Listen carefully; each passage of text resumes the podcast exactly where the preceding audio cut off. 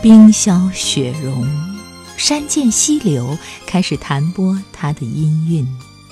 寂静了一个冬天的林子，传来了千里之外的莺啼。泥土中芬芳的晨气与沉睡的心境相遇。田里麦苗一片绿，芦苇钻出一片青。春雨淅淅沥沥唱着他的恋曲。诗人可知那是春姑娘派来的信使？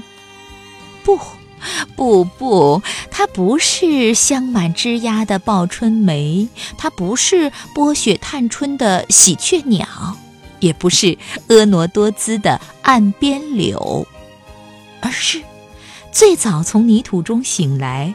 直着根须争取新生命的小草，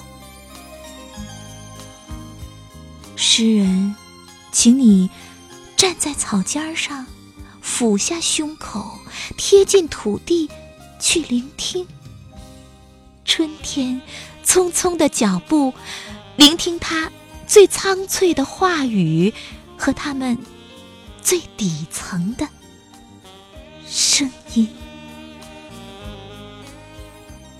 小草立于苍天之下，默默为大树给养蓄水，用它的顽强与坚韧，创造了矮小托起高大的奇迹。站在草尖上，聆听春的声音，把根扎进历史的深处，吟唱。草的苍凉与悲壮，叩响不屈的脊梁，把荣荣枯枯的岁月种进生命中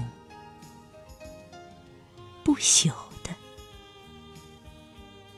美丽